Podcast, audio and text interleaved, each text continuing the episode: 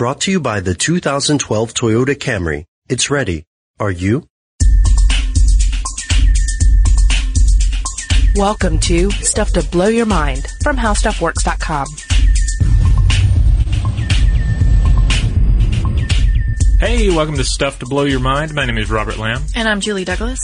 and this episode is The Shaman and the Scientist Hallucination. It is uh, more or less a part two, following up on our episode, uh, The Shaman and the Scientist My Egoic Mind.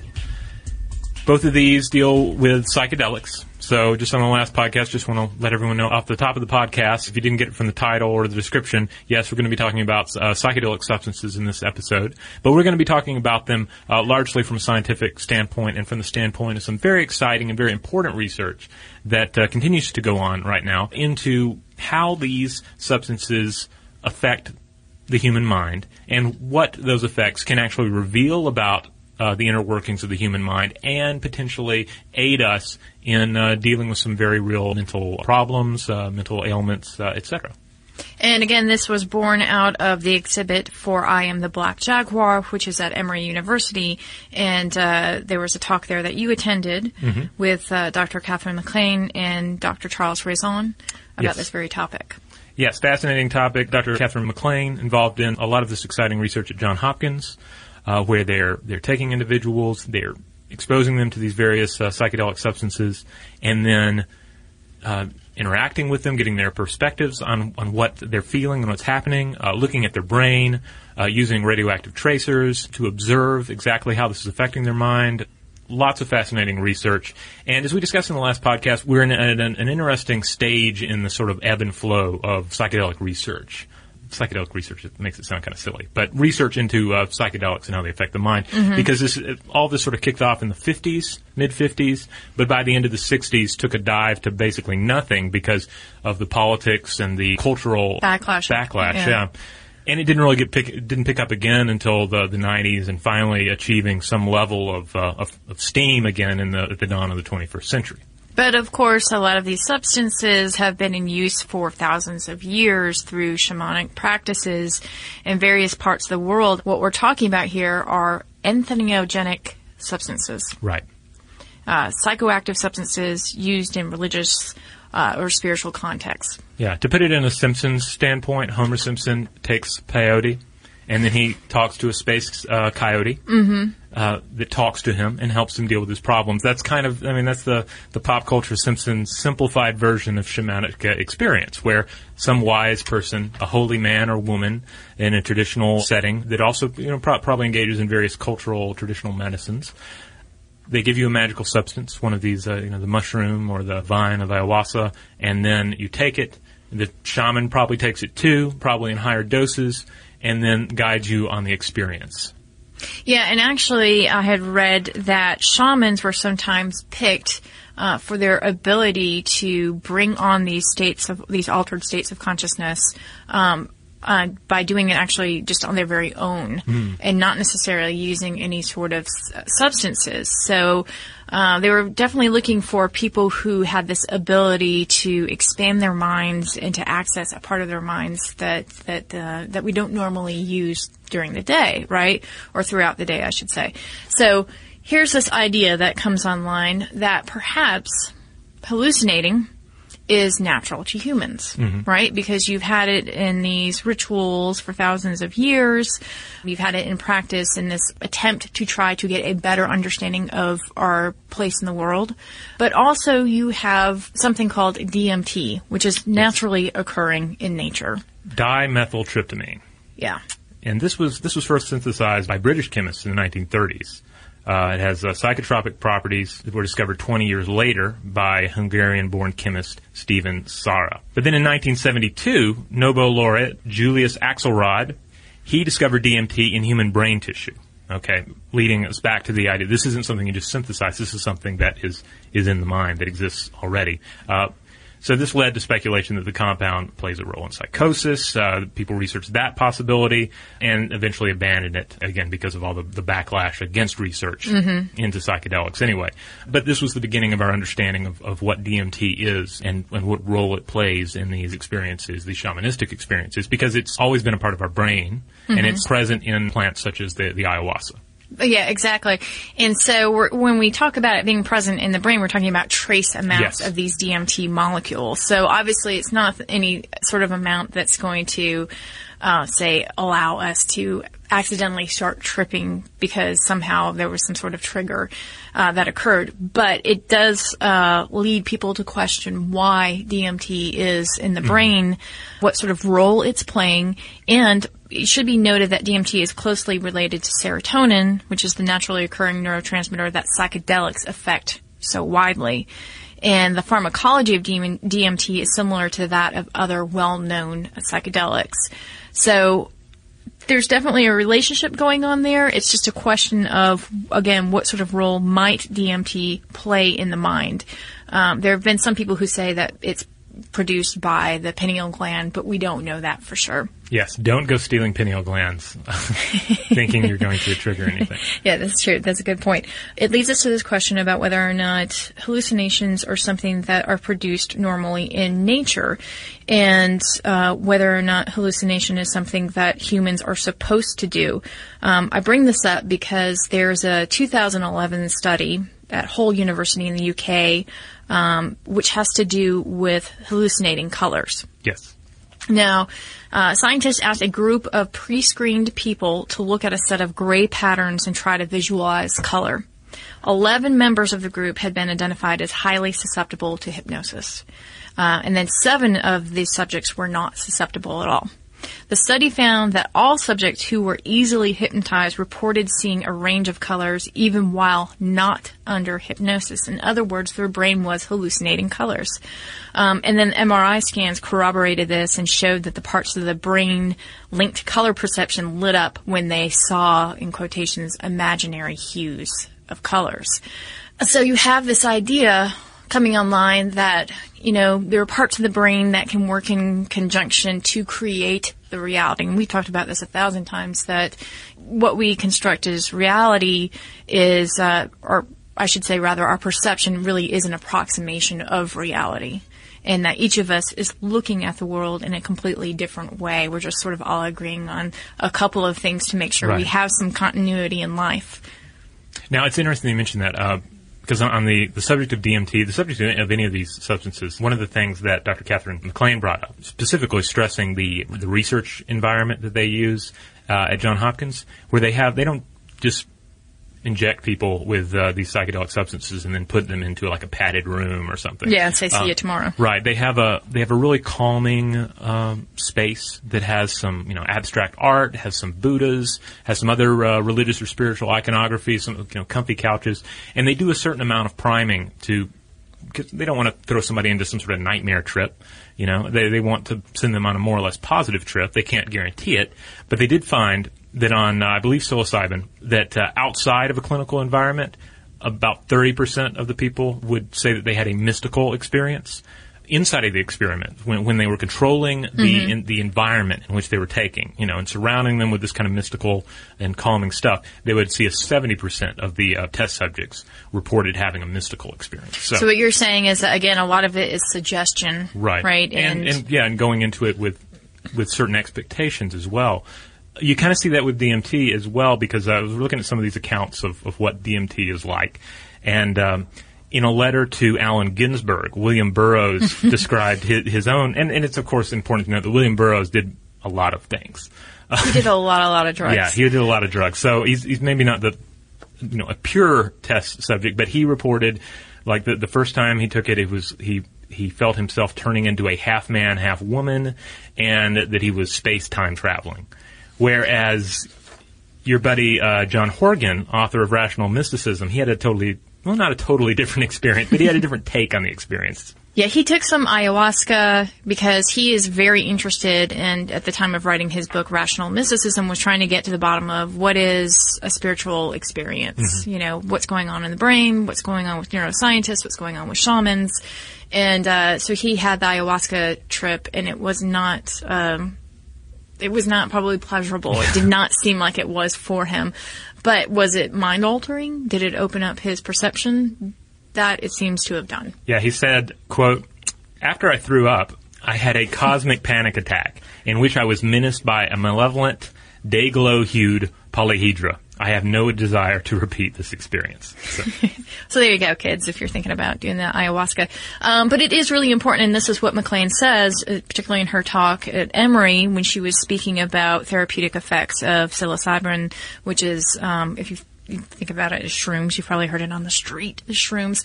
Um, she had, was saying that it is very important to try to guide the person into having a sort of breakthrough with the experience and having as pleasurable experience as they possibly can, aka not having a bad trip. yeah, and, and that's a part of the whole shamanistic deal, too, is that the idea is that you had a guide, there's a certain desired experience that is then they attempt to create this experience via surroundings, via priming, via a, certain story or narrative or, or mythos surrounding that experience versus somebody, you know, who just, I don't know, is at a concert and somebody passes them something and they take it.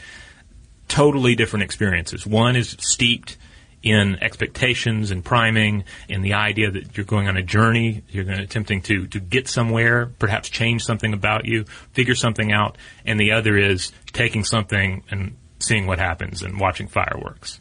Right. As we've been discussing in this episode and the uh, the other shaman and the scientist episode, our consciousness is not this really not this set thing. You know, um, like I say, you can look at a puppy or a cat, and it'll change the way you're thinking and the way you're looking at reality. You know, you can you, you have a cup of coffee, and your things are going to sharpen or fade uh, in terms of your perception. the warmth from the cup of coffee Yes. will inform your ideas about the person you're talking to, right? Exactly. And according to Dr. Katherine MacLean in this talk that I attended, and you attended in the form of an iPhone, I was inside, really tiny inside. really iPhone. tiny, yeah. Um, if you feel in your head around the sort of third eye area, sort of between your between your eyes, back behind it, middle frontal part of the brain, midfrontal cortex, just buried back there in the in the, in the brain meat. Uh, there are two structures that play a key role in maintaining our sense of self in time and space. I mean, two vital th- like those are the big ones, right? In terms of like how who I am and how I'm perceiving reality. How old am I? How old am I? Where, where do I fit in with time? Where do I fit in with space? I mean, that's like the basic stuff right there. Well, remember that was uh, some of the the meat of being a person when we talked about personhood. Right. This ability to imagine yourself in the past, the present, and the future. Yeah. So personhood itself, you, you can you can isolate to a certain part of the brain that is susceptible to changes. Mm-hmm. Something to keep in mind when we're talking about uh, not only how hallucinations and how psychedelics uh, skew the experience of self and, uh, and and the outside world, but also just how susceptible to change our our more or less default understanding of self and the outside world is. Okay. So MacLean also brings into question, I think I mentioned this before, that consciousness may not be as coherent as we think it is. So, um, what she shared with everybody is that there's something that, that makes this even more tricky, and that's the introduction of a drug called Salvia divinorum. And um, in an experiment in 2012, they had uh, volunteers take this drug, this hallucinogen, and what they found is that all of these people, all of them hallucinated that they had interactions with entities Yes. while on Salvia. little men, elves, that kind of thing. We're talking. I I mean, it, we're really getting into the whole territory of of, uh, of paranormal experience uh, Yes. here, and, and spirits and, and, and godlings and whatever you, else you might want to encounter in the woods. Now that's not. I mean, that's weird, right? Just because 100% of the people had, you know, hallucinations specifically about entities. What's weird about this is that when they then had subsequent trips on Salvia, they revisited those scenarios and those entities. In other words, those entities became somewhat of a, um, a a- part of the continuum of consciousness. Yeah, they're able to re- return to the same. I mean, I'm instantly reminded of dreams, of course, because we're talking about how Mm-hmm. crazy the, the idea of encountering an entity is, and it's you know, and I imagine a number of people's minds are going a little wonky with just the idea of just who I'm. I, they someone took a substance and then they encountered this being that wasn't real, but seemed to have uh, you know seemed to act of its own volition. Of course. We, we're constantly having dreams at night in which we interact with things that mm-hmm. are essentially entities. We've all interacted with unreal people and unreal things in our dreams. But it is always or very often difficult to return to a dream. Whenever we have a, even just a motif returns in a subsequent dream, mm-hmm. it's something that's noteworthy, much less the encounter with an exact same being or entity. Okay, picture this. It's Friday afternoon when a thought hits you. I can spend another weekend doing the same old whatever, or I can hop into my all new Hyundai Santa Fe and hit the road. With available H track, all wheel drive, and three row seating, my whole family can head deep into the wild. Conquer the weekend in the all new Hyundai Santa Fe. Visit HyundaiUSA.com or call 562-314-4603 for more details. Hyundai, there's joy in every journey. 2024 Santa Fe available early 2024. Apple Card is the perfect cashback rewards credit card. You earn up to 3% daily cash on every purchase every day. That's 3% on your favorite products at Apple, 2% on all other Apple Card with Apple Pay purchases, and 1% on anything you buy with your titanium Apple Card or virtual card number. Visit apple.co slash card calculator to see how much you can earn. Apple Card issued by Goldman Sachs Bank USA, Salt Lake City branch, subject to credit approval. Terms apply. With AT&T in-car Wi-Fi, elevate your adventure by transforming your vehicle into a reliable Wi-Fi hotspot. Connect up to 10 devices up to 50 feet away from your vehicle, making it ideal for camping and road trips. Don't miss out on the fun. Embark on your next adventure today. Visit att.com slash in-car Wi-Fi to check if you're eligible for a free trial. Always pay careful attention to the road and don't drive distracted. Wi-Fi hotspot intended for passenger use only when vehicle is in operation. Compatible device and vehicle required. Get in zone, AutoZone. Welcome to AutoZone. What are you working on today? Brakes? We can save you 15% on that. We have OE quality Duralast brake pads and rotors in stock, ready for pickup or delivery. We also have calipers, brake fluid, tools, and anything else you'll need to do the job right. When you get Duralast pads and rotors together, you'll save 15%.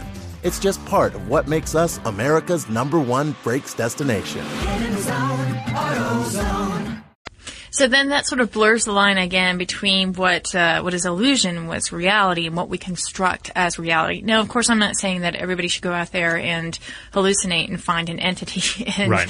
and then have conversations with it. I'm just saying that I And- think it's and it's- interesting that it's now coded as a memory and is part of the continuum. Right, and it's worth noting. Um, MacLean's study was it was a small number of people. Mm-hmm. She said for this, in which she had 100% C entities, and you do encounter plenty of cases where people have claimed to have taken uh, salvia and they do not experience entities. So, Yeah, true. Yeah, so this is not a guaranteed ticket to fairyhood. No, no. But of course, her takeaway was, you know, hey, you, you find some sort of being and then you pick up the conversation a couple weeks later Yeah. uh, with that person in your head. This is a, a vital part, of course, of shamanistic experience. If one is taking a substance for a spiritual purpose, I mean, because it, the spiritual, um, spiritual accounts, mystical accounts, are full of people encountering unreal beings. Uh, So we can see exactly where that fits in in a shamanistic tradition. Well, and like William William Burroughs, Burroughs, as you uh, spoke of, the half man, half woman. I mean, there's Yeah. all sorts of encounters, of course. Um, but what I wanted to talk about next is this idea of uh, eyes wide shut, and particularly under the influence of ayahuasca. And I find this interesting because in the talk they were talking about how ayahuasca and visual processing get really wonky because what you're talking about here are the areas of the brain associated with visual processing light. Um, and when you have your eyes open, right, you you can see the sort of activity in your brain going on processing that. Uh, what they found, um, and this is again MacLean talking about this in the talk, is that people who are on ayahuasca with their eyes shut, having hallucinations, were having the same level of activity in their brains um, in visually processing uh, as they would in their waking hours and processing the data Yeah. which is very different from how we normally process data when our eyes are closed. Yeah, worth noting too that not only was the activity in the brain identical to eyes open, they were, it was identical to eyes open uh, in an outside environment, in a, in a very stimulus filled environment. Mhm. Uh, they close their eyes and they're they're still encountering that much stimuli. Yeah, which then it sort of plays this idea, um, you know, that your the dream of your consciousness is merging with what your brain is perceiving as reality. Yeah, uh, I mean, she uh, she laid out that a lot of this does come down to this breakdown between the sense of self and other, between the Mhm. self, sense of you and the outside world, and uh, um, and and that's part part of what's at play here. Uh, now, she and um, and Raison talked about the dangers of ayahuasca. They did talk about um, how this is not taken lightly, particularly with this kind of uh, psychoactive substance, because uh, you apparently have to prepare your body very well for Mhm. this type of hallucinogen. Um, and a lot of this has to do with the amount of serotonin that you already have in your brain. So you don't want to mess with these levels. Right. Um, and I, I say that not because I don't, I think someone's going to do this, but um, this was something that they stressed in their talk is that this is not stuff to play with. This is stuff that they do in the lab. This is stuff that they make sure that people are mind and body prepared for because even the amounts of cheese with triglycerides that you eat will affect the amount of serotonin in your brain. And if you were to then take ayahuasca and you had a lot of serotonin, it could be very dangerous. It could actually lead to death. Um, so you have to make sure that all the levels are correct. Yeah. So no matter how much you might want to, uh, in Timothy Leary's words, go on a billion year journey to God, if you have to give up cheese first, I mean, I don't know, because cheese is great. Gonna booyah? What, what was that part of, of the sentence? Oh, a billion year journey to God. A billion year. Oh, I thought you said a, a booyah. A booyah your your a booyah journey to God. yes. Yeah, yeah. Uh, that works too, I guess. No, I think I'm hallucinating. Um, all right, so there's again this idea of hallucinations perhaps being a part of the machinery, and particularly when you look at something like meditating monks, Tibetan monks in particular. There have been accounts all over the place about monks uh, being able to meditate to such a degree that they begin to hallucinate themselves. Mm-hmm. So we talked about this before in um, with hallucinations having something in common with meditating in terms of quieting the default mode network, this chattering part of your brain makes you wonder if, again, through meditation, you can access this same sort of uh, hallucinatory experience, this realm of dreaming, of lucid dreaming, even. Well, it instantly reminds me of mandalas. The idea that Tibetan monks, uh, especially, will um, there's sort of there's the outer mandala, you know, that you see in art uh, depictions, but these are kind of blueprints for a, a really kind of a thought palace or kind of a memory palace. Uh, this kind of mental space that they put their minds in, a, place. Not, and I mean that in terms of there's actually like a floor plan, you Mhm. know, uh, and it's a, a way of containing some very complex spiritual ideas, and and so creating this crazy structure in their head it seems similar in, in many ways to the kind of crazy structure one might encounter, say on DMT or uh, you know ayahuasca or one of the, Mhm. one of these substances, where one closes their eyes and experiences some sort of uh, amazing architecture or explosions or what have you. Uh, the difference being, of course, here that the, the monk is having to work really hard to achieve this level of calm and concentration and uh, and meditative state, whereas the uh, the individual taking the substance, not to say that it's easy, not to say that it's a necessarily a shortcut, but uh, there's less intense concentration involved in reaching that state. Now, I don't know if this relates to it specifically in terms of hallucinations, but I do know that there's one practice in meditation where you, um, you essentially try to imagine your own decomposition. Hmm. And the idea is not just to, you know, get try to figure out what your skull would look like, but to try to figure out, um, you know, how ephemeral life is Mhm. and how important the present is. And um, apparently, this is something that is very disturbing because it can take over the imagination parts of your brain, right? And as we had discussed in hallucinating color, um, sometimes what you're talking about here is just sort of making the inference that this will happen and your mind taking it and running with it. Yeah, you see that that's actually a, a motif in um, a good deal of uh, Tibetan art and some of the mandala and mandala akin uh, creations where you see like flayed men and, Mhm. and bones and oceans of blood, and it's not like a morbid death metal celebration of that stuff, but it's about uh, the ephemeral nature of things and, and about the, uh, the the limits of physical existence. Right, and again, trying to get a, a better awareness of life and opening up your mind a bit. Right. Um, all right, so h- there's this idea that this, you know, speaking of ephemeral nature, may not be long lasting, but there's some evidence that um, the drug use as well as the meditation could have long term impact. Um, thinking uh, about Roland Griffiths, I believe is his name, and he is the person we talked about his 2011 study of the stage four and cancer patients who were taking um, hallucinogens in order to try to vanquish their, their very, very obvious, very obviously real fears that were hamstringing them in daily life, their anxieties because of their illness and their disease. Um, I wanted to mention it because uh, what they found is that some of these patients, up to two years after their hallucinatory experience, were still garnering the positive effects of their experience. In other words, they had a sense of calmness. They they felt very expansive. They uh, no longer worried so much about their own fate or the fate of others. They just sort of were trying to be present in their daily life.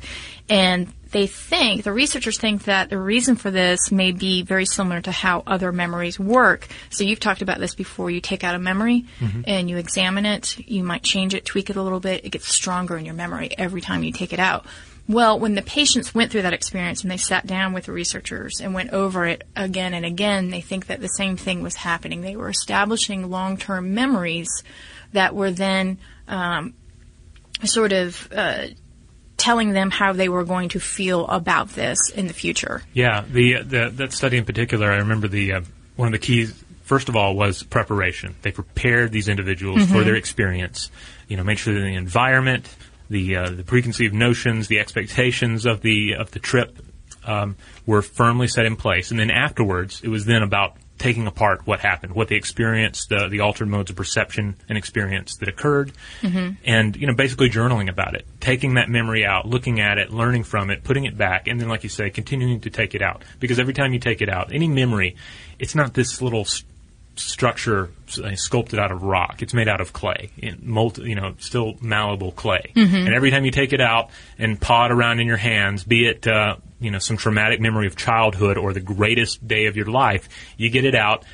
You're putting your fingers in it. You're meshing it around. You're changing the shape of it, uh, however slightly.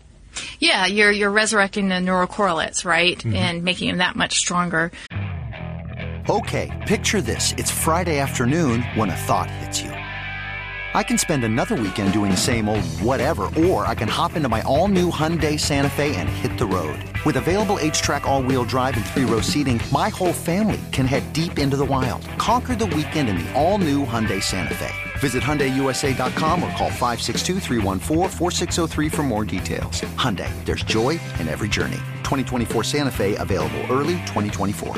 With AT&T in-car Wi-Fi, stay connected wherever you go and transform your vehicle into a dependable Wi-Fi hotspot. Powering applications like real-time GPS and voice assistant, navigation becomes a breeze. Even on the practice field, AT&T in-car Wi-Fi keeps you connected while in proximity of your vehicle. Work, stream shows, or finish homework without missing a beat. See if you're eligible for a free trial at att.com slash in-car Wi-Fi. Don't let connectivity be a roadblock in your journey. Always pay careful attention to the road and don't drive distracted. Wi-Fi hotspot intended for passenger use when vehicle is in operation. Compatible device and vehicle required. Today's episode is brought to you by Alienware. During Dell Tech Fest, score game changing innovations with limited time deals on select next gen Alienware gaming tech. New dimensions await with advanced gaming systems like the Alienware M18 laptop powered by an Intel Core i9 processor featuring awe inspiring visuals, liquid cooling, three dimensional audio with Dolby Atmos, and impressive overclocking potential. Plus, build your dream setup with great deals on select gaming monitors, mice, and more must-have electronics and accessories. When you shop online at alienware.com/deals, you'll have access to leading-edge gaming technology to conquer the competition and free shipping on everything. Amazing prices await you for a limited time only at alienware.com/deals. That's alienware.com/deals. Get in zone, AutoZone. Welcome to AutoZone. What are you working on today? Brakes? We can save you 15% on that. We have OE quality Duralast brake pads and rotors in stock, ready for pickup or delivery. We also have calipers, brake fluid, tools, and anything else you'll need to do the job right. When you get Duralast pads and rotors together, you'll save 15%. It's just part of what makes us America's number one brakes destination. Get in zone, AutoZone. There's a podcast called Secular Buddhist that MacLean was on, and she was talking again about the ability of there to be long-term effects. And um, she was talking about a 2011 John Hopkins University study that gave a high dose of psilocybin to 51 adult participants, and 30 of them, she says, went a measurable personality change that lasted more than a year. Now, when she talks about personality change, they're talking about like five different aspects of personality, and one of them um, was a trait called openness. And she says that that is the only one that changed with these participants who had the measurable change over a year long period. Now, she says that of the, the personality traits that, um, that we know of and we define personality by, that 80% of that is genetic. Okay. And so you're sort of born with, uh, you know, these types of personality traits that you're either stronger or weaker in. So you could be stronger or weaker in openness. And she said that it's very interesting that um, there's not a lot of tweaking you can do with personality, but with this one trait, openness, you could perhaps forge the way um, to continue to thrive in, a, in the space of openness with your personality and perhaps even vanquish depression as a result or continue to have an expansive worldview.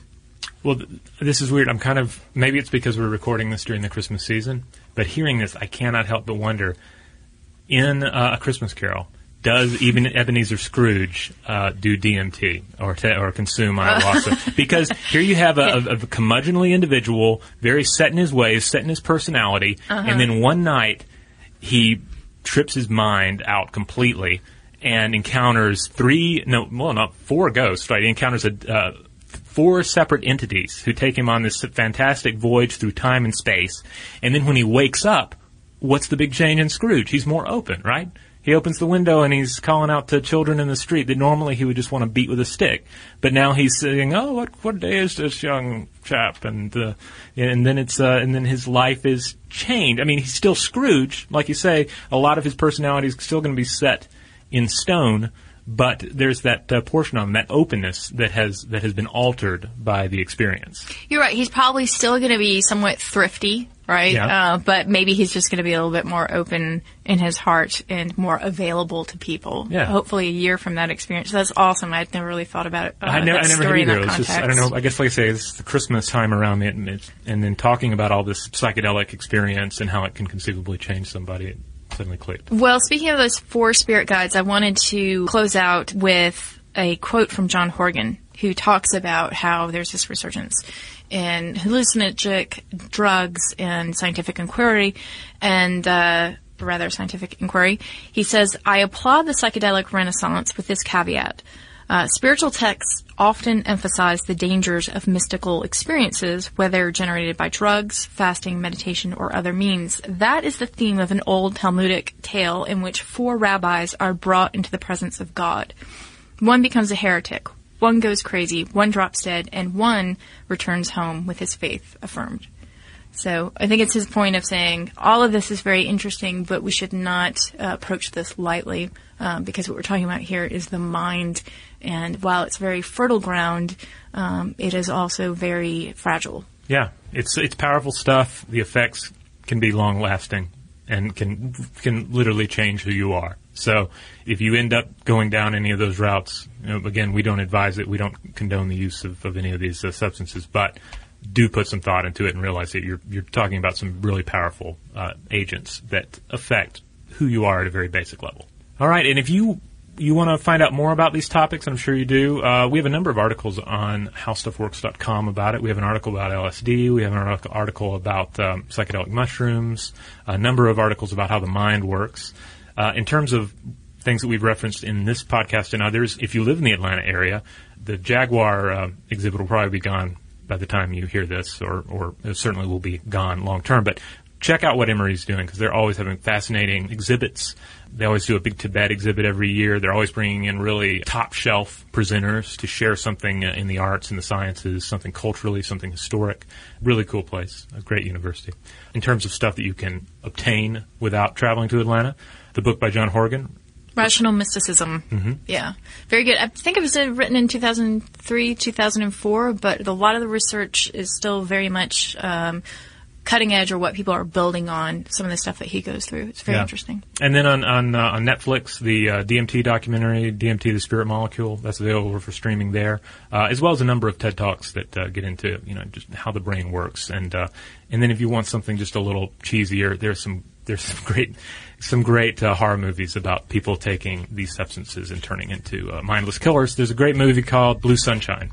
Blue Sunshine. 78. It's uh, kind of a cheesy but but uh, very interesting horror flick about like uh, former flower children who in uh, who 10 years later all start losing their hair and turning into psychotic psychotic killers because they took some sort of tainted LSD back in the day. So uh, anyway, it's all up there if you want to explore it.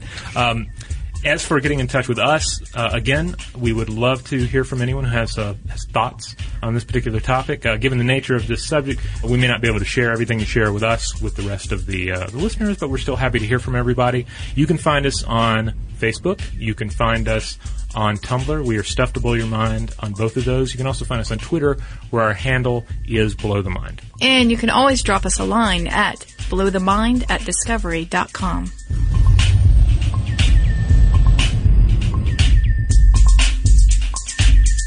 For more on this and thousands of other topics, visit howstuffworks.com. Brought to you by the 2012 Toyota Camry. It's ready.